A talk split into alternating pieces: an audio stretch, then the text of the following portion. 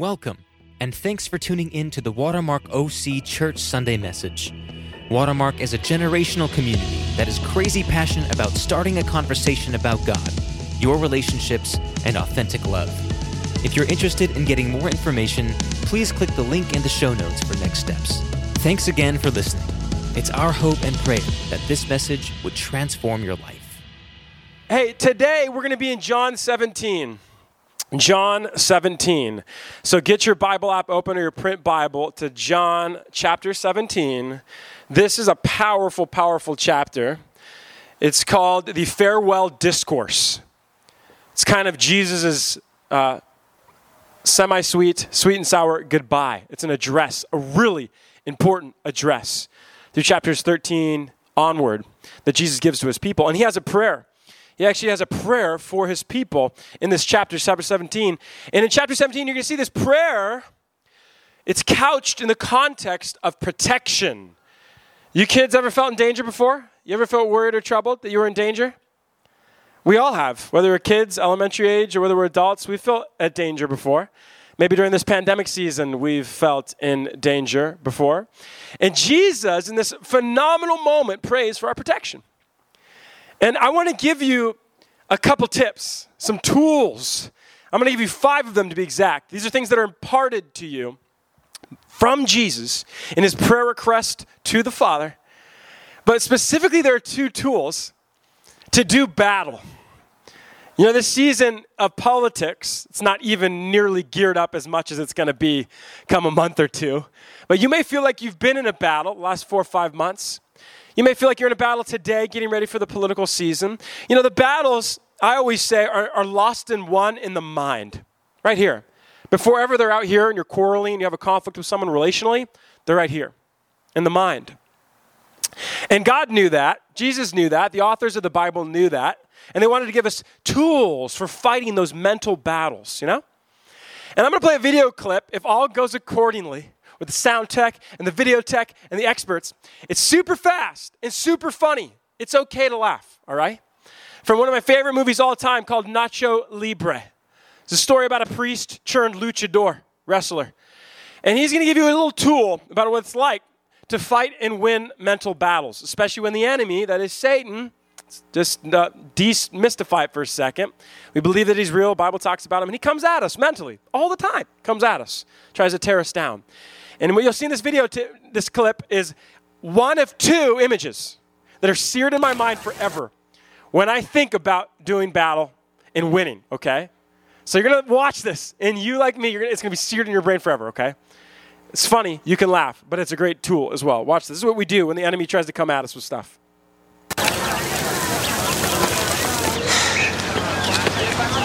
Surprise. Get that cone out of my face! it's so fast. I told you. I tried to warn you. You probably couldn't even see with the glare. You got Nacho there and his sidekick in the wrestling ring, and he comes at him with a corn, and they're filled with calories. That's probably why he's shoving them out of his face. It's like the enemy. It's like the devil coming to you with the temptation of junk food. And what does he say? He says, "Get that corn out of my face!" Uh, and he whacks it. He just swats it out of sight, out of mind. And we get to do the same thing when the enemy comes at us with every thought of despair. Anyone been despairing in the last five months? With any, any thought of loneliness and isolation? Anyone felt that in the last five months? Any thoughts, feelings, or oppressions of, of, of guilt, of shame, of anxiety, of worry, of fear, of anger, of lust, of temptation? Those things will come at us in this world all the time. But I'm going to tell you, using John 17, we have very real tools available to us to fight those battles and to win. To fight those battles and to win. This series, you guys, Faith and Politics, we've learned a lot about what faith and politics is really about. It's not just about social issues. Faith and politics has been about our allegiances. Where do our allegiances lie? To presidential administration, to political party, social action, political action committee, or to Jesus? Is he really our Lord and President and Governor? Does he rule our heart, our minds, our lives, our pocketbooks? Does he rule everything or not? The Bible has a lot to say about that. This series is about our discipleship, how we follow Jesus, How we learn to follow Jesus in everything we do and everything we are? Are we becoming more a student of a political party or more a student of Jesus? Politics and faith has been about that. And of course, it's been about loving our neighbor. That's come through really clear in the last five weeks of the series. We know that's one of the big ideas of this series. Do we love our neighbors? The greatest commandment. The greatest commandment. Jesus was asked, and he responded. This is a sum of all the law and the prophets and everything that's been written in the Bible so far is this love God and love your neighbor. Do we have a mastery in that, you guys, as Christians? This has been the challenge of this series. Today, like I said, we're going to just go through really quick these five principles found in John 17 that Jesus prays for us. And before we get into point number one, and you're going to fill in your blanks, I love that. My son right here is three. He's going to fill in his blanks, right, Cruz? You going to fill in the blanks? Yeah, I know you are, and you're going to do great. It's going to be fantastic. Before we get into that, we have this little introduction paragraph that's so important for everything else we do. Jesus, in verse 9, John 17, verse 9, he says, I am praying on behalf of them, that is the disciples. That's us today. Not just the 12, but modern day, today, living in this century, disciples of Jesus. I'm not praying on behalf of the world, but on behalf of those who have, you have given me, Lord. This is Jesus to the Father, because they belong to you. And everything I have belongs to you, and everything you have belongs to me, and I've been glorified by them. He's saying, Everything I have, I give into the disciples. I give to you the worldwide body of believers today. All that I have, I extend to you. Right? The, the, the apostles would later say that. Every spiritual blessing has been given to you as Christians today. Is that profound? It may seem like a basic theology starting place, like, like, yeah, we have some cool stuff in our disposal, but I think we live like daily in our daily lives with some amnesia about that fact. That what Jesus has, he gives to us freely and totally. And Jesus was in the Father, man. He was in the Father. And all that the Father has is given to the Son, and all that the Son has, we then have. We read this kid's book. My kids read this book. You guys remember this book about the warriors, the kid warriors? Evie, you remember that book? Yeah, this book is about raising kids up as spiritual warriors. The, the, the, the, heroes of the book are not grown ups and adults, they're kids, just like you guys. And they have this figure that comes to them like the Holy Spirit. His name's Ruach. Made up name, but he's a complete figure that represents the Holy Spirit, God. And he has this saying no matter what battle the kids fight, and the kids have armor, they put on the armor of God. Does that sound familiar, anyone? Ephesians 6, does that sound familiar? They put on this armor and they learn to do battle. And every single time they get freaked out and they face a war and they're filled with fear and they face something they've never seen before. Does that sound familiar? In this unprecedented season, things we've never faced before. What does Ruach say to them? He says, You have everything you need. That's it. You have everything you need. Can I just get some heads just nodding real subtly this morning? That's what you have, you guys. That's the promise to every single believer, to every single Christian today. That's what you have. You have everything you need in Jesus today, right now, for these times. You think Jesus didn't know about these times we were going to be living in? Well, uh, whoopsies. it's a surprise for Jesus.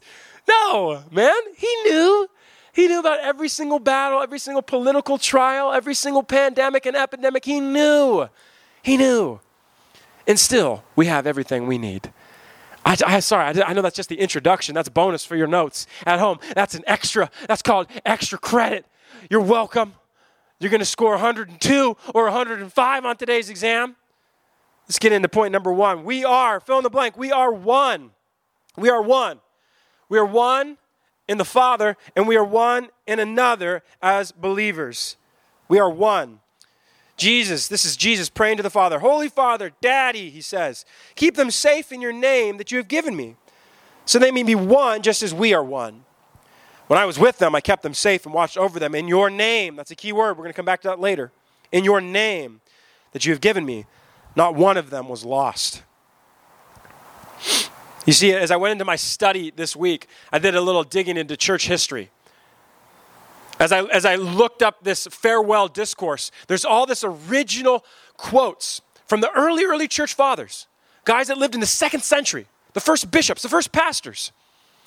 And they knew this battle of oneness with Jesus, oneness with the Father, was so real for them because they wouldn't survive if they didn't have one with Jesus and one with his word.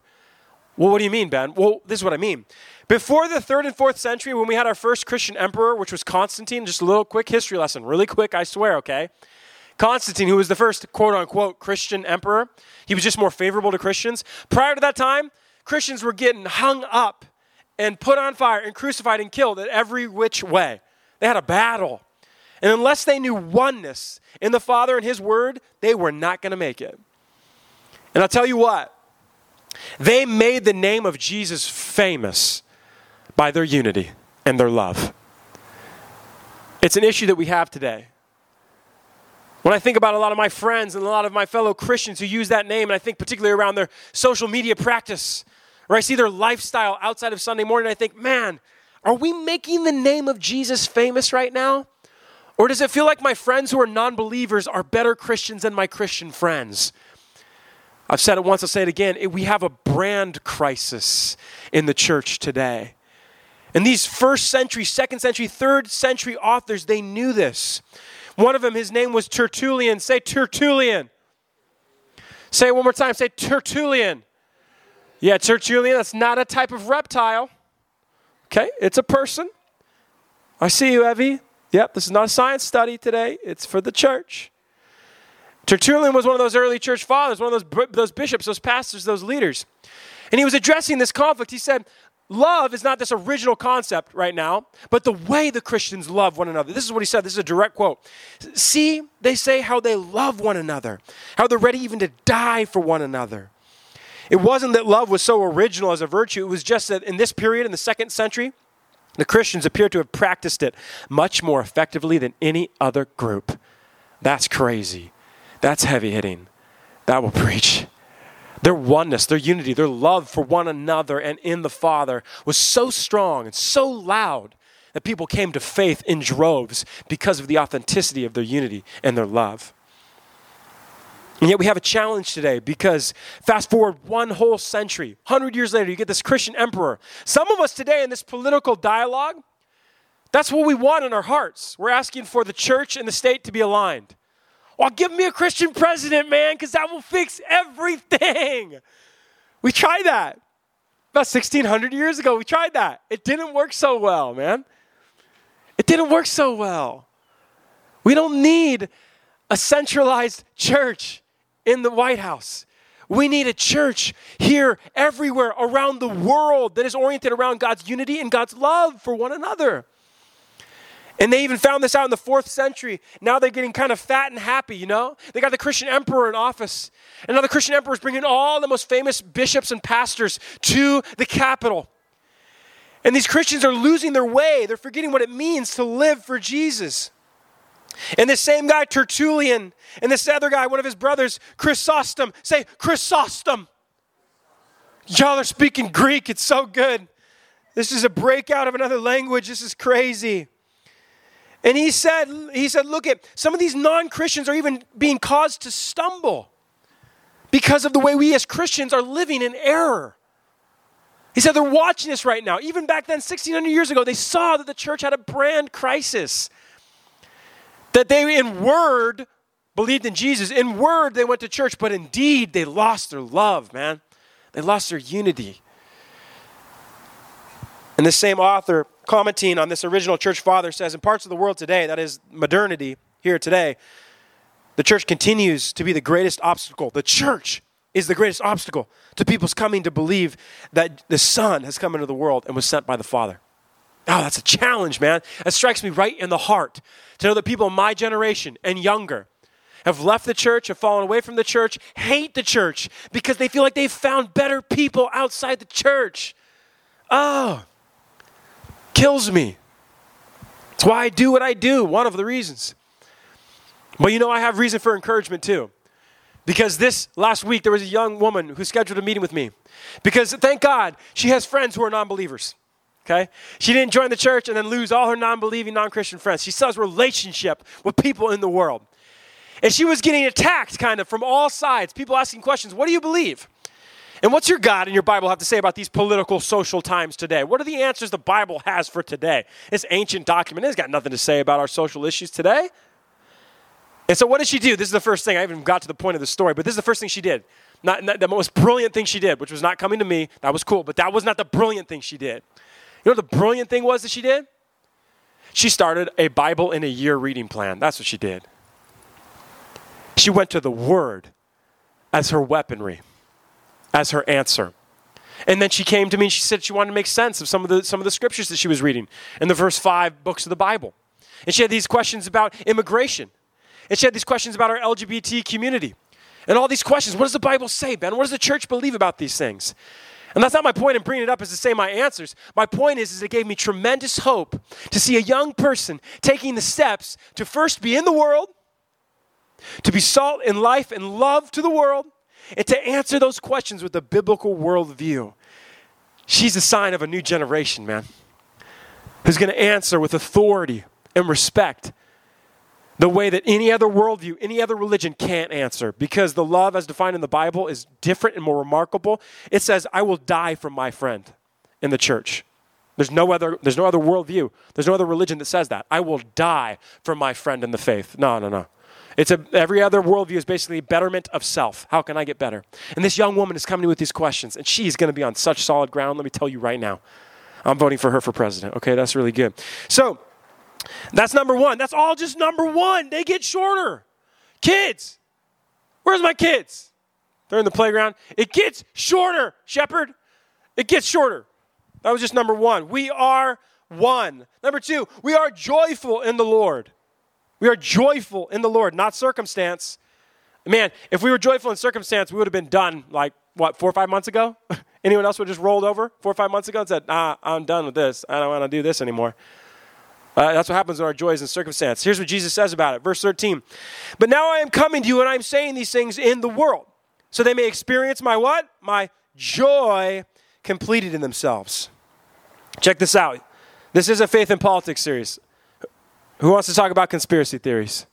Anyone want to talk about conspiracy theories? Uh, Courtney in the back, she's down. Yes! Couple fans? Okay? You don't know where I'm going. You think I do. You think you do. We got a June bug here Invader. You guys just got to swat, swat it. Like I said, we're cool with distractions. Here he comes. Just come all the way up here with me. About a week ago, I had to, I had to take one of those beetles out of here and get rid of them. There you go, Shannon. You're not scared.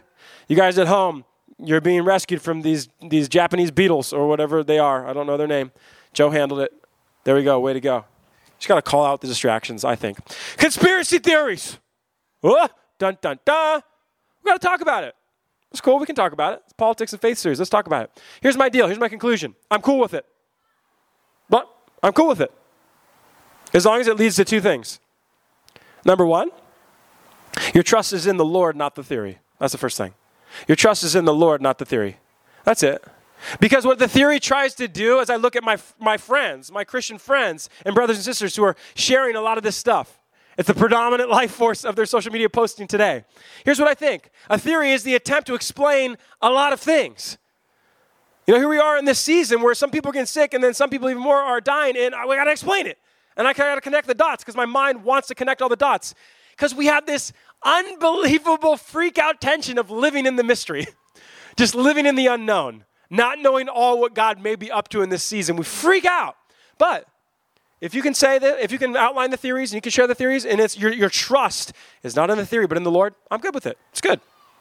And the second one, more to my point about joy, is this conspiracy theories, cool. As long as you're not racked with anxiety, fear, depression, and worry, or leading other people into those things, cool. Let's go. Let's keep rolling. That's fine. That's fine with me.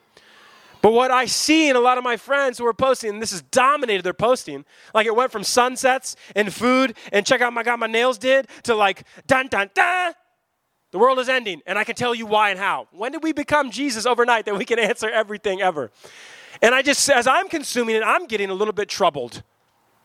So all I'm saying is that go for it. Go crazy. Help people understand some things that maybe we're blind to. But make sure you don't lose your joy.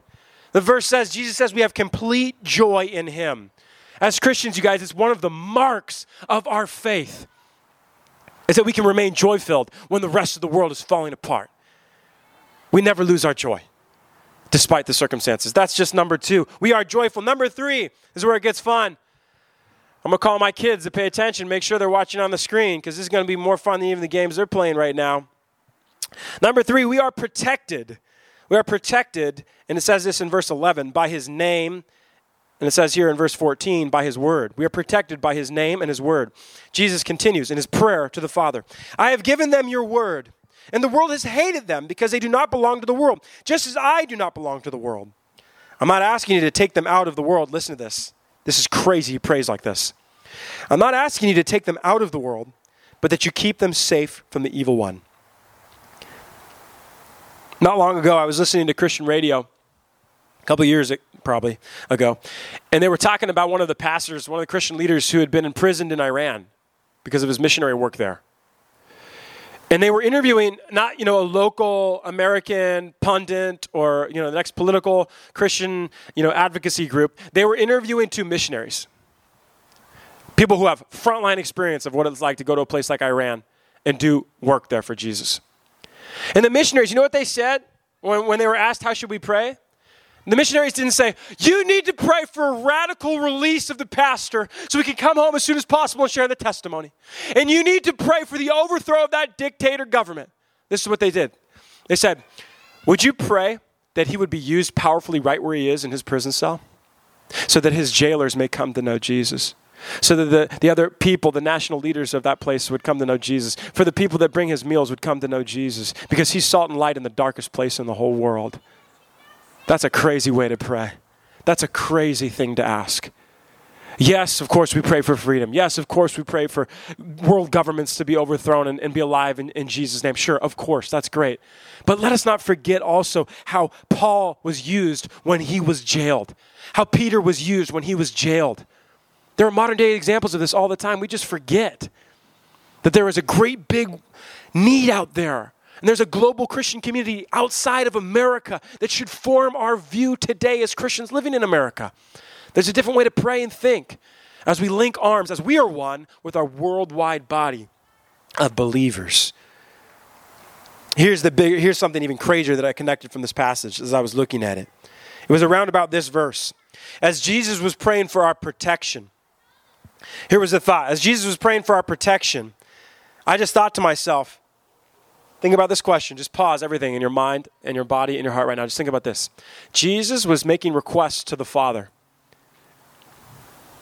Did the Father answer him? The whole context of this passage was Jesus' request for protection. Do you think, as good as the Father is to you and me, as good as the Father is to you and me, he hears every prayer, big or small. He listens, he responds, sometimes not in the way that we see, but he listened to every single prayer from me and you. Do you think that he was faithful and just and good to listen and respond to the prayer from his son, Jesus? Yeah. Yeah. He was. That's the short answer. Yes, he was. He did. His answer, his prayers, you guys, for protection have been answered. And he gives us two amazing tools the Word and his name. The Word and his name. See, you guys, when we feel like we're fighting a battle, sometimes we get a spirit of loss. Sometimes we get a spirit of defeat, like it's done, like it's not already been won, like victory has not already been secured for us on the cross the day that Jesus died and rose again. And we're swinging and fighting and flailing, and we're like, if only God would speak for today. And then we crack open the Word of God and say, oh, or maybe we don't even crack open the Word of God. We just call on His name and we just say, Jesus, Jesus, Jesus. Oh, we're able to breathe again. Because there's power in the name of Jesus. What does the Bible say elsewhere about this battle and how victory is already ours? It, Paul said this in 2 Corinthians. He says, We demolish arguments and every pretension that sets itself up against the knowledge of God. And we take what? We take captive every thought to make it obedient to Christ. Here's the thought all those thoughts I said before malice, lust, anger, greed. Is here, and here's Christ. The thought is obedient to Christ, Paul said. And then finally in James 4 7, submit yourselves to God. This is huge. I'm going to give you, remember I said I have two pictures for you today? Two tools for you today about how to, how to fight this battle? In a way that's going to be seared in your brain forever. What was the first one? Say it out loud right now. What was his phrase? What was Nacho Libre's phrase? Say it right now out loud. Thank you. I'm going to give you one more chance. You know the answer. What's the first image seared in your mind? I swat it and say, get that corn out of my face. Uh, here's the second one. James 4 7 says, resist the devil and he will flee from you. I have a second bit of imagery for you. Okay? Let me get my mic stand situated because it's getting real, and I want to give you practical tools about how to fight this battle and win. Okay? I brought some tools here. I got some tools. I got a nifty little store bought, little big five wiffle ball bat, standard issue. No wiffle ball here. Where's my kids in the back? Where's Shep and Levi? Where's my kids at home? I'll give you five seconds to go get your kids at home. You know how hard it is to watch this thing at home with young kids? You guys do. A lot of you young parents, you know, you get what I'm saying, okay? I'm to give you a tool. All right? Like for me, for example, I've been doing this on, uh, uh, personally on my own for some time. I had to do it the other morning. The other morning, I'm in the garage, you know, O dark 30, because that's when time you work out when you have small children. I'm in the garage, about 5 a.m., just I'm on the rower, I'm just pulling the row, and then out of nowhere comes this little thought, this little insidious, this little thought just creeps up my brainstem. I don't know why I picture it's at the brainstem, but that's kind of where it starts. Just kind of creeps up here, this thought. And it's not me. It's not the Father because I'm in the Father and the Father is in me. Remember that. I am one with Christ. It's no longer I who live, but Christ in me. So it wasn't Jesus. It had to be someone else. I believe it was the enemy. And this little thought from the enemy creeps up kind of like this wiffle ball, just kind of sneaks up along the brainstem. And the thought out of nowhere inexplicably says, Yeah, maybe, you know what, Ben, maybe your kids could get injured. Maybe they could get sick or in- severely injured and maybe even die. I was just thinking to myself, well, well, that wasn't from me. Well, that wasn't Jesus. And you know what? I don't like that at all. And I think that I can take that thought captive and I can make it obedient to Christ. And I take that little thought like this wiffle ball and I just say, Get that corn out of my face. Ah. And I take that thought and I destroy it because I have victory in Jesus today, now. I'm not losing the battle. Maybe for you, it's not about sickness or danger or insecurity for your kids. Maybe for you, it's loneliness and isolation. Maybe you're at home right now and you've been battling loneliness and isolation, and that, that voice just creeps up in your head and it's just kind of creeping subtly and slowly up your brainstem, and it just wants to say, Yeah, you should be alone. And yeah, your community doesn't love you. And you know what? They haven't called you. And yeah, they don't care for you. You know what you're going to do? You're going to take that thought right here and you're going to take the power of Jesus' name and you're going to say, Get that going out of my face. That was a foul ball. And if it comes back and it rolls at me, this is what I'm going to do. Get that corn out of my face, man. I'm not afraid of that thought because I'm taking every single thought captive. And maybe you're like some of us sometimes, and you get that thought in your head just creeps up along the brainstem, and it's like this wiffle ball, and just tells you that little thought, that little voice says, you know what, yeah, you know, I don't think you're very gifted. I don't, I, don't, I don't know that you're talented, really. I don't know that you have those strengths. I think you're less than. I think you're weaker than you think you are. And you take that thought as it's rising up and you just grab that thing and you just say, In the name of Jesus, get that card out of my face. Uh, every single time. And when the ball comes back, you got to do it again and again and again. And we never tire of doing it again and again and again as many times as it wants to come back. We can stand in victory because Christ fought that battle and he will not let Satan have a foothold in here in our mind space. It's not his territory, he doesn't get to reside there. You know, when Jesus says, Father and me and I and the Father, he uses the word reside. He's taking up residence. You understand? And you have every single tool. Remember, he said, You have everything you need. Your protection has been secured, you guys. And so you can use the name of Jesus. Yeah, you're not going to use the name of corn, okay? But you're going to use the name of Jesus. You don't have other words. Fine. You don't have special prayers. Fine. You don't have scripture memorized. Okay. Do you have the name of Jesus? And what did Jesus say in the prayer? I've used the name you've given me, God. And they have that name, and they can use that name to do battle anywhere and everywhere the enemy tries to rise up against your victory in Christ. You're protected. Jesus prayed for your protection. God answered his prayer. That's the punchline. You understand what I'm saying? Jesus prayed for your protection. God responded. You're protected. You are. Whatever the lies are, whatever the lies are for you, you fill in the blanks. I think you got that. I think you know it, whatever it is. That's just number three. That's number three. We got you. We are one, we are joyful. We are protected. Number four, we are holy. You think that one's hard? Spiritual battles is hard and difficult and trying. This one's harder. We are holy. Number four, we are holy. Jesus said, They do not belong to the world, just as I do not belong to the world. Set them apart in truth. Your word is truth. Set them apart is just another word for holy. You know that? A lot of you knew that. That's what holiness means. It just means you're set apart. God designated you and put you aside. It means that we look different, we live different, we speak different, we view the world differently altogether because of God's holiness in us. You know, this is why I know this. I know I noticed this. This is why so many, so many of us don't like the Old Testament.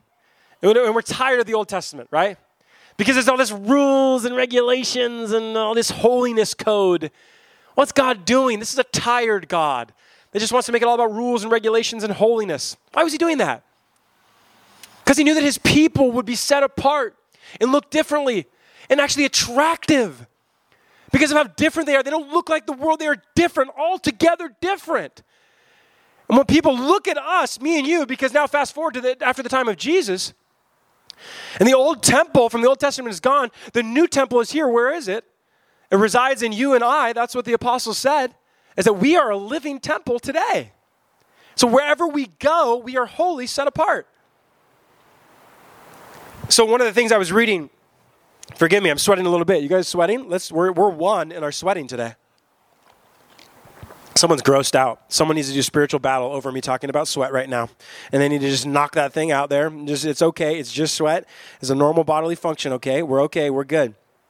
And we're reading with our men's group out of Exodus 30, and it was talking, God was talking about the, the tools and the preparation of the most holy place, the tabernacle, where God was going to dwell with the people. Crazy, like in person. And he's talking about all the different sacraments and all the elements that need to be clean and holy. And there's this phrase, most holy to the Lord. You'll read it and you'll, you'll remember it now. Most holy to the Lord. That, that, what does that mean? It means not to be used for any other purpose. You see, when Jesus says you all, us all are, are to be holy, we're living out our purpose. And the opposite is true. When we, when I lash out, when I lash out against my, my kids in anger, when I rise up against my wife with selfishness, I'm against my actual purpose as a, as a holy, set apart temple of the Lord. I'm running against my purpose. We have been set apart to the Lord. It's holy unto the Lord. It's our whole function for being. So that's why you notice that. That's why it feels so off. When you're in conflict with the world, you know, in this political season, when we're in conflict with the world, and we're treating someone not as God's glorious creation, that's why you sense in your spirit, why do I feel so yucky right now? What is this gross feeling I have? It's because you're against the grain of your actual purpose when we lash out in sin. We're against our functional purpose. So Jesus calls us to be holy. That's a tough one, you guys, because it impacts our lifestyle, doesn't it? It's one thing to come to church on Sunday and worship and listen to the word. It's one thing to drive in our cars and listen to the podcast. It's one thing to have our personal private prayer life. But our lifestyle, when we're out there with the unbelieving world, does our lifestyle look different 24 7? Do we look different? That's the challenge and the prayer that Jesus offers for us. It's not do more. This is something that Jesus imparts to every single one of us. These five things are gifts given he gives us a gift of holiness. That's number four. Finally, number five, and the band can come up right now, and we're going to worship. Finally, we are sent. As you're filling out, you're filling the blanks and you're at home taking notes. Number five is we are sent. Again, we forget this, guys. Listen, listen to what Jesus prays on our behalf. Just as you sent me into the world, so I sent them into the world. And I set myself apart, there's that holiness thing again, on their behalf, so that they too may be truly set apart. You know, we have marching orders, right? That's what Christ gives us uh, in this prayer. You're not commissioned by your parents, for better or worse. They did the best they could, Christian or not. You're not commissioned by your parents. You don't get your sentness from your parents. You don't get your sentness your commissioning, your orders, your instructions is a more simple word. You don't get your instructions from all your wounds and scars from your life past. You definitely don't get your instructions from the world. You're not sent from the world to the world. You're sent from your oneness. Remember point number one, number one, we are in the Father and the Father is in us. We are sent from our unity in the Father. And you're probably asking, Ben, okay, that's really cute and fun to know where we came from, but what are the specific instructions? What should we do about this? And here's an even more canned pastor response that you would expect me to say? The answer is that we love one another. That's how. That's our instructions. How are we holy? How are we set apart? What tools are we given? We have the Word, we have Jesus' name, but we also have incarnation. You know what incarnation is? It's Christ moved into the neighborhood. That's what incarnation is. It means that Jesus, from, from his heavenly form, took on flesh, became a human being, and he moved into the neighborhood. And we do the same thing, you guys. As a worldwide, not just American, as a worldwide body of believers, we are incarnated. We represent and reflect Jesus everywhere we go. His love is our love, sent to the whole world. That's what holiness is. Is we actually represent Jesus. In this love that Jesus speaks of, it's not just a feeling. If it's a feeling, this whole experiment is daft. it's dumb. It's mental. It's not worth it. If the love that Jesus preached is to look any differently than the world, it can't be a fleeting feeling. It's not just because we wake up in the morning and we feel like it. It's loved defined as sacrifice, loved defined as obedience. And that's what one of these church fathers, one of these early authors that we talked about before, Tertullian and Chrysostom, this is what they said. They said, Since God's will alone is that which is truly good in any situation, then love acts in obedience to God's will under the guidance of the Holy Spirit. Feelings of compassion and this love we're talking about will be present as the disciples as you and I move more and more perfectly as we as we more and more perfectly share God's own love for those around him and her. That's our assignment. Let me just tell you, I feel like that's our encouragement, our reminder for this morning. Why don't you close your eyes and I'm going to pray over you. I want to give you a blessing for every single one of you. At home, online, in the comments, in person. I want to give you a blessing, a reaffirmation of your instructions, a reaffirmation of your assignment. You see, Jesus prayed to the Father and God responded. He answered his prayer for you today not just the disciples living 2,000 years ago, but you today, that you would be one as the Father and Jesus were one. That you would be filled with joy, that you would be protected, that you would be holy, that you would be sent. These are your assignments, these are your gifts given to you freely because Jesus asked and God responded. So, wherever you've drifted to, whatever you're thinking and feeling, whatever words you have in your head that you need to swat away, and bat away this morning. Do it now in this time, in this song. This song is designed for you that you're no longer a slave to old thought patterns, to old lies from the enemy, but you are alive in Christ and you are a son and a daughter in Christ Jesus. That's my prayer, Father. I ask for every single person here, young and old. Let them have a reaffirmation of their assignment in Jesus' name. We hope that this message has challenged and encouraged you. If you need prayer, would like to join a small group community, or are interested in partnering with our work throughout Costa Mesa and Orange County, please go to watermarkoc.com. We would love to start a conversation.